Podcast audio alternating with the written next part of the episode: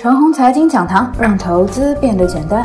各位亲爱的听众朋友们，早上好，欢迎收听今天的早评。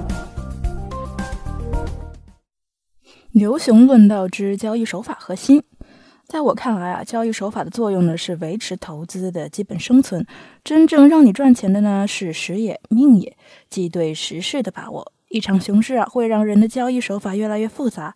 面对熊市的状态，投资人会加强对账户的控制欲，以加强在熊市当中的生存空间。所以啊，交易的手法呢，会越来越敏感与复杂。等到有朝一日换了个环境，牛市逐步到来，此时一个熊市当中熬过来的人呐，其交易手法的确是完善的、成熟的，但是呢，也是极其复杂的。因为极其复杂的交易手法，其必然会成为刺猬的、狭小的，而不是豁达的，或者是波澜壮阔的。牛市需要的呢是最简约的交易手法，即选股原则呢把握好，交易上采用最原始的技术原则，比如简单的均线和趋势就行了。面对走势有所偏颇呢，多忍耐一些。总之啊，尽量多把自己的账户和持股交给市场，而不是把账户严控在自己的手里频繁进出。牛市更需要的啊是豁达和波澜壮阔的心，而这一点呢和熊市的思维恰恰相反。说两个例子吧。一熊市当中的交易手法呢，要求一有风吹草动就快速离场，而牛市呢却不是这样的。二熊市当中做反弹呢，对热点的把握要精益求精，因为反弹中的热点可能就这么一个，而牛市当中主线有三到四条，其他附属热点有七到八个，所以啊，只要个股基本面不错，加上基本符合主线，那就可以了，而不必那么精益求精。熊市的生存呢，靠的是完善而复杂的交易手法加很小心；牛市赚钱呢，靠的是豁达奔放的心加风格下价值选股加最简约的交易手法。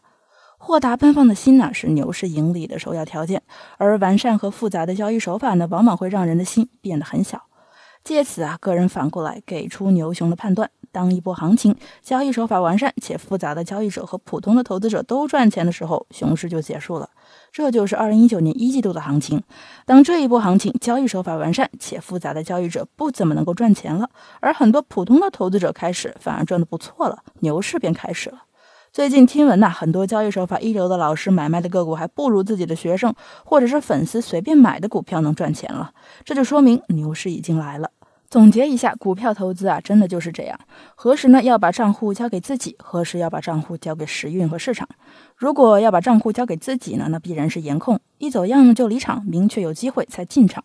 如果啊把账户交给市场，那就按照个股基本面加宏观大风格趋势选一些股票，用最简单的交易手法去执行，尽量让持股翱翔。二零一五年五月之前呢，我的选择呢是把账户交给市场和时运。二零一五年的五月到二零一八年的七月啊，我选择是把账户留给自己。这一路来，我的技术名堂很多，很多怪诞的技术手法也很多。二零一八年的七月开始呢，我主动清理了一切的交易手法。手法回到了最原始，只遵循这句话：自己中意的优质科技股啊，只要跌了就买，一直到满仓。如果期间遇到短期暴力上涨，可以随机性卖出三成，不必纠结高不高点，不必纠结是不是卖卖的准确，看感觉去卖。等跌了之后，差不多时刻回补这三成，也不必纠结准不准。熊市啊，反正是做技术反弹，快进快出，套了呢就止损，反而可以不重视个股的质地。而牛市啊，指望持股翱翔，长期作战，那更加要注重个股质地。这一点和熊市重质、牛市重势的说法正好相反。跌势重质，涨势重势，这是对的。跌势和涨势啊，是指上涨和下跌的一个波段，而牛市重势、熊市重质呢，绝对是错的。以上就是我们今天的全部内容，祝大家股票涨停。